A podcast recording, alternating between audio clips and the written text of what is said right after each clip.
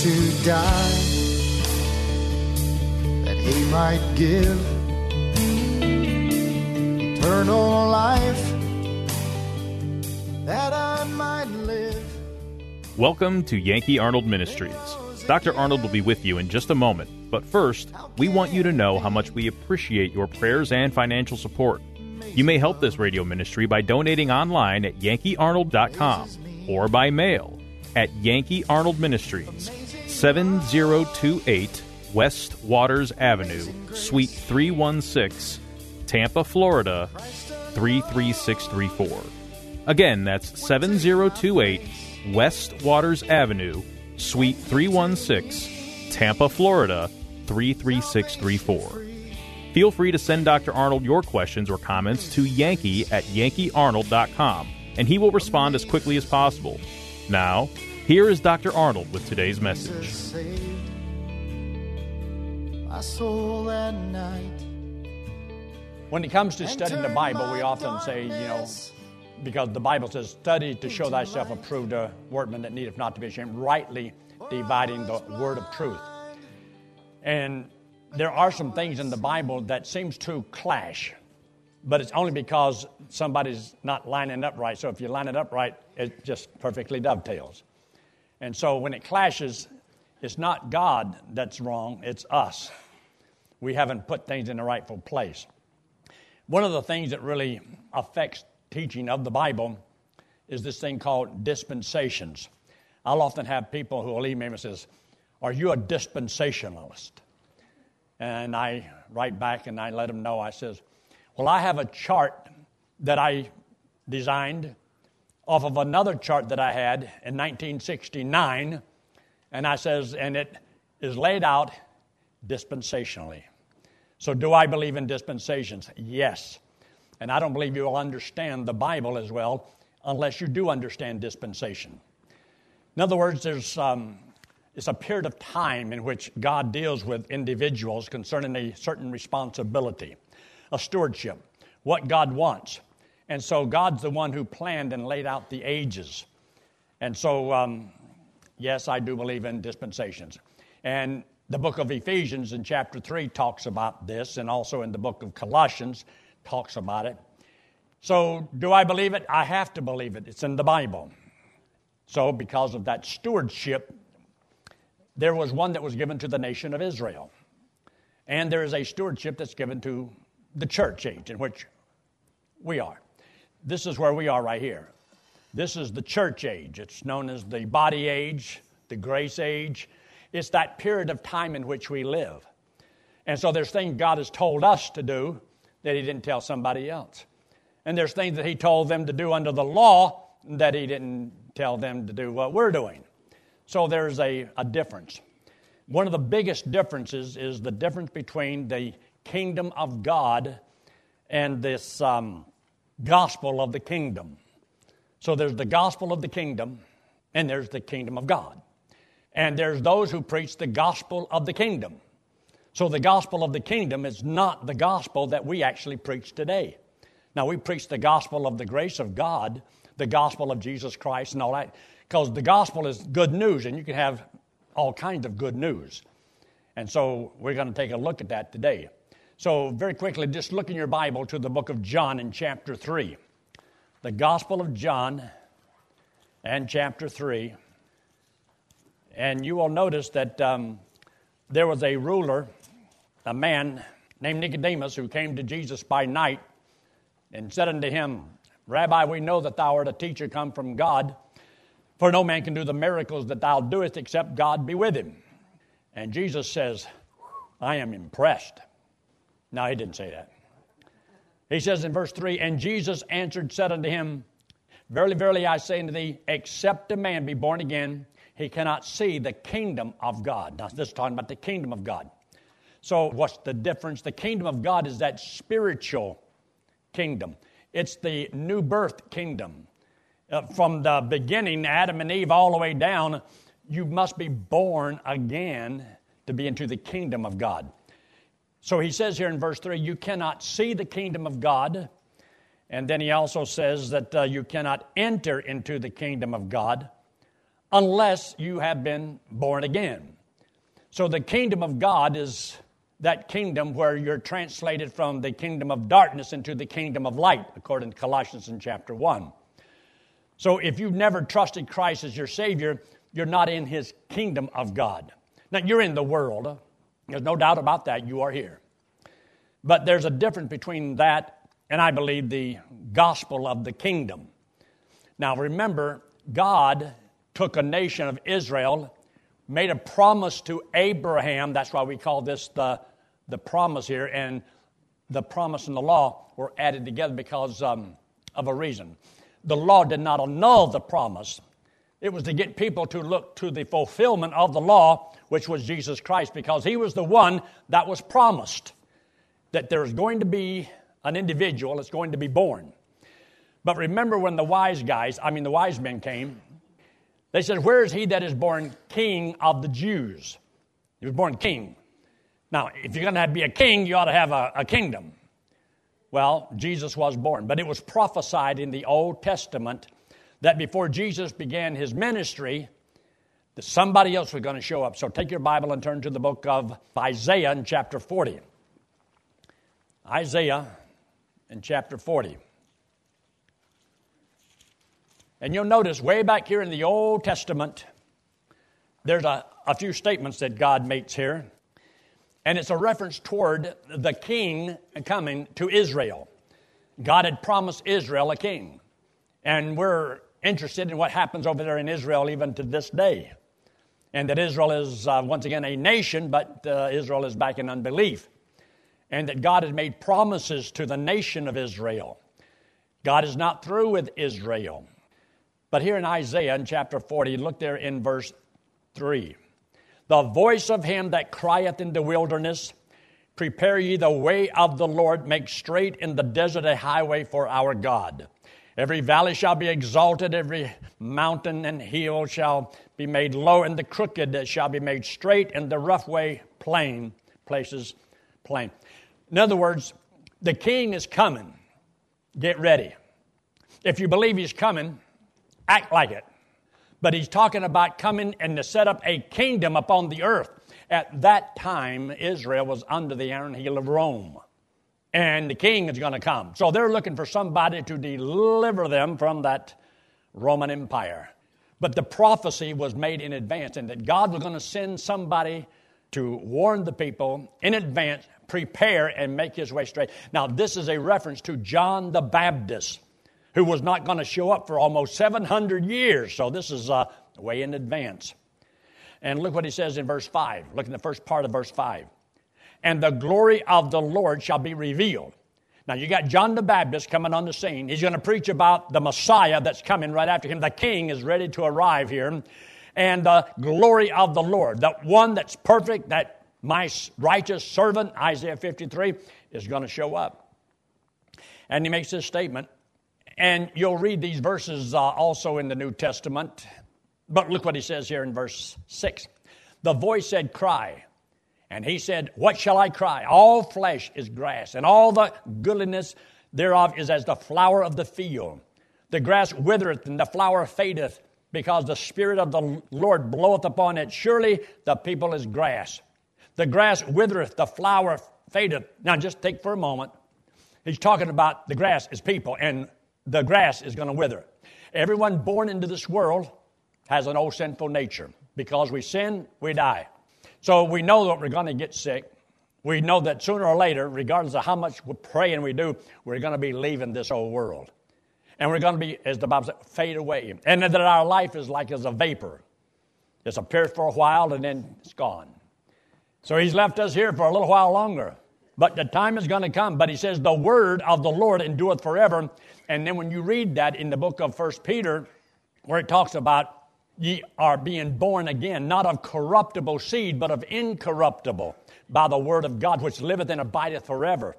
Which the gospel is what we preach that accomplishes that. How can you get people that are gonna die to have eternal life and live forever. Well, that's what John the Baptist was going to preach about. This cause, this one that's coming on the scene is going to accomplish all of this. So you see there in verse 9, O Zion, that bringeth See those two words, good tidings? That's good news. That's gospel. He's going to be bringing some good news. Get thee up into the high mountains, O Jerusalem, that bringeth good tidings. Now look at the next part of that verse. See the last three words of that verse? John the Baptist comes on the scene and says, Behold your God. Jesus Christ was God, God in the flesh. And it tells us that he was going to come. And he tells us what he's going to do. Because his words, when you believe his words, he gives you life to live forever. So that's a promise that God had made. Now, the next thing I want you to do is take your Bible turn to the book of Malachi. Malachi. Malachi. It's the last book in the Old Testament. Last book in the Old Testament. And look in chapter 3. And you'll see there, it says in verse 1. This is almost 400 years before Christ. So we've moved up a little bit. Behold, I will send my messenger, and he shall prepare the way before me, and the Lord whom ye seek shall suddenly come to his what? His temple. John the Baptist is going to come on the scene, the forerunner, and he's going to tell everybody the king is coming. And uh, the Bible says the king will suddenly come to his temple. Well, that's 400 years of silence, and then all of a sudden, Jesus Christ comes on the scene. But John the Baptist had a message. And his message was not exactly the same as what we preach today, but his gospel was. The gospel stays the same in every dispensation, but there was a message about the kingdom because the king is at hand. So take your Bible and turn to the book of Matthew in chapter 3. Matthew chapter 3. And you'll notice that when finally he comes right on schedule, at the right time. If he came at the right time, the Messiah comes at the right time. And you notice now, 400 years has passed. Lo and behold, here we are. You see, understanding this is so good because it helps you to realize God knows what He's doing, and what He says is going to happen is going to happen, and it's going to happen the way God says it's going to happen. And if He came the first time just like He promised He would, oh, then He says He's going to come back again. We ought to believe that too. So you look there in verse 1 In those days came John the Baptist preaching in the wilderness of Judea and saying, Repent ye, for the kingdom of heaven is at hand. All right, look up here. Kingdom of heaven is this period of time right here. It's a thousand years Davidic millennial reign. This is when David is going to be here and he's going to rule and reign. And then the Lord Jesus Christ is going to be here. That same period of time, it's a thousand years long. That's the kingdom that was promised. So when Jesus comes, he is the king. But if they reject the king, the kingdom doesn't happen in their lifetime. It's moved out and he'll do it later. In other words, like, you didn't want it now? Okay, I'll do it later. But God has a plan. And so he makes this statement here that he's also referring back to the book of Isaiah. See there in verse 3? For this is he that was spoken of by the prophet Isaiah, saying, The voice of one crying in the wilderness, Prepare ye the way of the Lord and make his path straight. So, yes, as a nation, John the Baptist told the people, Get their act together. There's things that they need to stop doing, to start doing, to live a holy life. You see, God judges a nation as a nation when the nation could be making some righteous decisions, and blessed is the nation whose God is the Lord. But when a nation becomes wicked, then God can destroy the nation. And that's what happened to Israel. That's why they were cast out of the land. That's why Rome was there, because Israel had disobeyed the Lord. And because they rejected their Messiah, the people said, Let his blood be upon us and our children. And they got their wish. It has been for 2,000 years. Now, I want you to look at the next verse that I have down here. I need to have you look there at that verse 2, Matthew chapter 3, where it says, And saying, Repent ye, for the kingdom of heaven is at hand. Means it's near, but it's not here. It's near, but not here. The king is here, but the kingdom is not yet. He's not setting up his kingdom until they, as a nation, accept him as their king. And that's what they were supposed to do because he prophesied how he was coming, when he was going to come, how he's going to live, all that stuff, and they rejected him. So the Bible says that this is what has to be done. Now, in the scriptures that I put about three or four of them up there, you see there at uh, Mark chapter 1 and verse 15, it's saying, The time is fulfilled, right there in your notes, and the kingdom of God is at hand. Repent ye and believe the gospel. And there is a message that God wants people to believe the gospel to get into the spiritual realm of the kingdom of God. But he came to set up his kingdom upon the earth. So this uh, God of heaven coming into the world as the king to set up a kingdom. And so this is called the kingdom of heaven. So you'll read that a lot of times in the book of Matthew. Now, the synoptic gospels, which we call the synoptic gospel, it means that the synoptic, you got the word optic, that's eye, what you see. And so the first three gospels, Matthew, Mark, and Luke, is there so many similar things. And the word sin is talking about here you are, it's the same, but Gospel of John is totally different from Matthew, Mark, and Luke. And so whenever somebody wants to hear a good, clear gospel presentation, we say, read the Gospel of John. I never say read the book of Matthew, unless they want to take and try to get into the kingdom. And that's going to be a totally different message altogether. But when it comes to salvation, salvation is always by grace, through faith, and that alone, and uh, what Christ has done on the cross for us. So look at the next scripture that you have there. In Mark chapter 1, verse 14, now after that, John was put in prison. Jesus came into Galilee preaching the gospel of the kingdom of God. So he came preaching the gospel of the kingdom of God. Why? Because it's the good news of the kingdom. They've been waiting for all these years. David lived a thousand years before Christ, and he talked about the king is coming. And the Lord told him that he's going to have a son that's going to sit up on the throne and live forever. Remember, even when the angel was talking to Mary in the book of Luke, and says, That holy thing shall be the Son of the highest, and of the increase of his kingdom there'll be no end. It means this child is a child that can live forever. And that was promised to David back in the Old Testament. So, if you understand, there's things that God says about the kingdom upon the earth to the nation of Israel. But if you try to go back in the book of Matthew and Mark and Luke and take those scriptures that are supposed to be to the gospel of the kingdom and try to put it into the church age, you're going to have conflict. And this is why there's so many people that are adding works to the gospel because there's things that God says for the kingdom make thy way straight, every mountain and hill shall be made low and straight way and all that. That's the kingdom. That's preparation for the king. He wants to rule and reign. And when he comes, he is going to do just that. And he says when he comes back in Revelation chapter 19, he will come back and rule with a rod of iron. But that's going to be at that time. Look at the next scripture. In Matthew chapter 4, verse 17, I didn't put that one in here for a reason.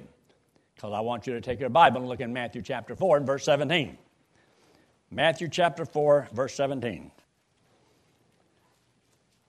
And you'll see there in verse 17, from that time, Jesus began to preach and to say, Repent, for the kingdom of heaven is at hand.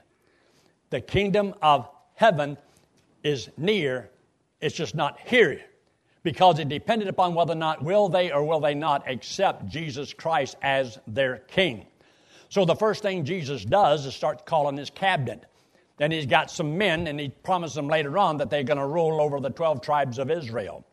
You get into Matthew chapter 5, and he's laying out his constitution of how he's going to rule upon this kingdom. He says, In the Old Testament, is written in the law that if a man commit adultery, that's bad. But I say unto you, if a man just think it, it's bad. You see, it's going to be worse because here's Jesus living here, ruling here, and will he know what you think? And that's going to be dealt with. So the only way you can solve some of these problems is by the new birth, when you trust Christ as your Savior. But anyway, we'll get into more of that later. But now, also notice there in verse 23, Matthew chapter 4, verse 23. And Jesus went about all Galilee, teaching in their synagogues and preaching the, you ought to underline that, gospel of the kingdom. That is not what we preach today. You see, you and I, we're here. We're not trying to bring in the good news of the kingdom. We're not trying to set up a kingdom here upon the earth. Now, there's people in denominations that are trying to do just that. They believe we're just going to get it so good down here that if God wants to have any part in it, he better hurry up and get back. That is not the case. God says it's going to get worse and worse and worse, so we're not going to bring in some divine kingdom. The king was here, and he couldn't do it. We're not going to. But we have a responsibility in a different dispensation, a period of time that God has for us, and that's what we're supposed to do. So now, in your notes there, you'll notice in Matthew 4 23, and Jesus went about all Galilee, preaching the gospel of the kingdom, healing all manner of sickness and all manner of diseases among the people. That is not what we do. I wished I had some power I could go around and make people well. I'd start with my wife. You know anybody that could use some of that? But that was during that period of time. And the Bible says that he gave his disciples power to cast out demons and to be able to do all kinds of miracles and things like that to validate the word that he gave until the word of God was complete. You don't walk around with that power today. You don't have it. I mean, if you did, just go into the hospitals and get everybody out of bed. It ain't to work, and you're to look mighty foolish. Walk in there and say, Rise! I said, Rise! Get up, I said. It ain't going to happen. So just forget about it. You see, there's periods of time and how God worked when He was here to prove He was the Messiah. Because it's prophesied in the Old Testament that He'd make the lame to walk and the deaf to hear and the dumb to speak, and He did all of that and raised the dead. He had the power, He had the right, He had the authority. He was to be the king. He was God manifested in the flesh. Now, another scripture I want you to look at is Matthew chapter 10. Look in Matthew in chapter 10. So that you'll see and understand that there has to be a difference in the periods of time because, see, people have a tendency to want to go to some scriptures in another period of time and try to bring those in and say, this is what you got to do to go to heaven. No, you don't. Salvation is by grace and grace alone. Now, when you're talking about God dealing with a nation, on national issues is one thing, an individual is another. Because any individual can trust Christ as Savior. Even though the nation rejected Christ as Savior, didn't stop God from saving individual Jewish people. Remember, all the apostles were Jewish, and they preached the gospel. But they were not going into all the world and preaching the gospel of the kingdom. That was a totally different message. But now, notice what he says here in Matthew chapter 10 and verse 1. When he had called unto him his twelve disciples, he gave them power against unclean spirits to cast them out, to heal all manner of sicknesses and diseases. And then you drop down there to verse 5.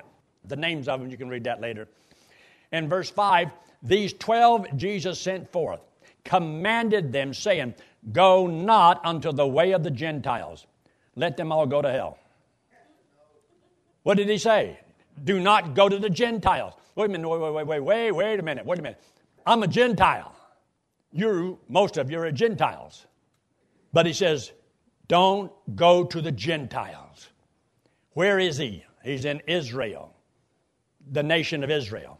Jesus never left Israel. He told him, says, go only to the city in Israel. Look what else he says there in verse 6. But go rather to the lost sheep of the house of what? So something has to change, right?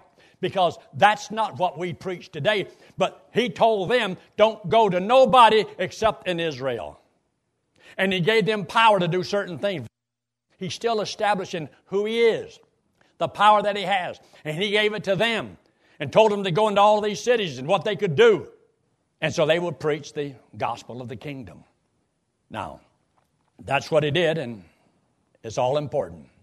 But understand there is a difference between the message at this time and the message that's given a little bit later. Look in um, Matthew chapter 15 and verse 21. Matthew chapter 15. Matthew chapter 15, verse 21. Now listen to me. I believe when you go to church, you ought to come to church to learn the Bible. Don't you agree? You ought to come to learn the Bible. Now, a lot of churches don't even use the Bible anymore. We believe that you ought to learn the Bible. And it has more power than any of the stories and illustrations that preacher will ever use. This can stick to you. This is like meat and potato stuff. These are things that can help you to understand, to rightly divide the Word of God. So when you go back and on your own, you can read and say, now this is talking about that, and this is talking about that. It'll help you tremendously. But if you don't get that, it just looks like you're going to get totally wiped out. Remember this the reason you have bone structure in your body, if you didn't have the bones, you'd be just one big old blob of flesh laying on the floor. You know, without bones, you wouldn't even be able, you couldn't talk, you couldn't walk. You wouldn't move your arms. You need those bones. Otherwise, it's just flesh. Wouldn't that be a terrible way to live? Bones is Bible doctrine. It's a basic teaching from which when you go back and study the, nah, this here, that goes there, and you can throw it on that bone. This, this goes here, and then this goes there. You know where to put and divide the Word of God, and it'll help you. Because without it, you can't walk and you can't talk as a believer. Because it's just a big old jumbled mess of pottage. But you learn the Word of God and you learn and study doctrine. This is why they said, This man has strange doctrine. No man spake like this man. Because Jesus was authority. And did he know the Word? He was the Word. He gave the Old Testament. I bet he could quote it all. Bet you, bet you, bet you. So here, chapter 15. And let me see, what's that verse there in chapter 15? Verse 21. In verse 21, then Jesus went thence and departed into the coast of Tyre and Sidon. And behold, a woman of Canaan came out of the same coast and cried unto him, saying, Have mercy on me, O Lord, thou son of David. My daughter is grievously vexed with the devil. Now, here's a woman that's, they consider Gentiles dogs. When you read the 22nd Psalms, you'll say, And dogs have compassed me round about, talking about those Romans. But anyway, he answered her not a word. Here she, she, I got a problem. And Jesus didn't answer her a word. Now, that's not right. I mean, God didn't have time for this poor old woman that's got a problem. You see, you can read all kind of things in it. But there's a reason why he did what he did. You see in verse 24, but he answered and said, I am not sent but unto the lost sheep of the house of Israel. Jesus said that. I'm sorry.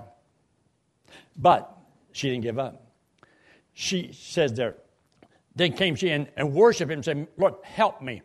He answered and says, It is not meet or fit to take the children's bread and cast it to dogs. And he says, Truth, Lord, Yet the dogs eat of the crumbs which fall from the master's table. Then Jesus answered and said unto her, O woman, great is thy faith. Be it unto thee even as thou wilt. And her daughter was made whole from that very hour. See, individually, God could still do things. But as a nation, he was going to be limiting himself. There's going to become a change because something has to happen. And it does. Have you ever heard preachers tell you that you must turn from sins to be saved and go to heaven? Does that mean you must turn from only the big sins or all sins before God will save you?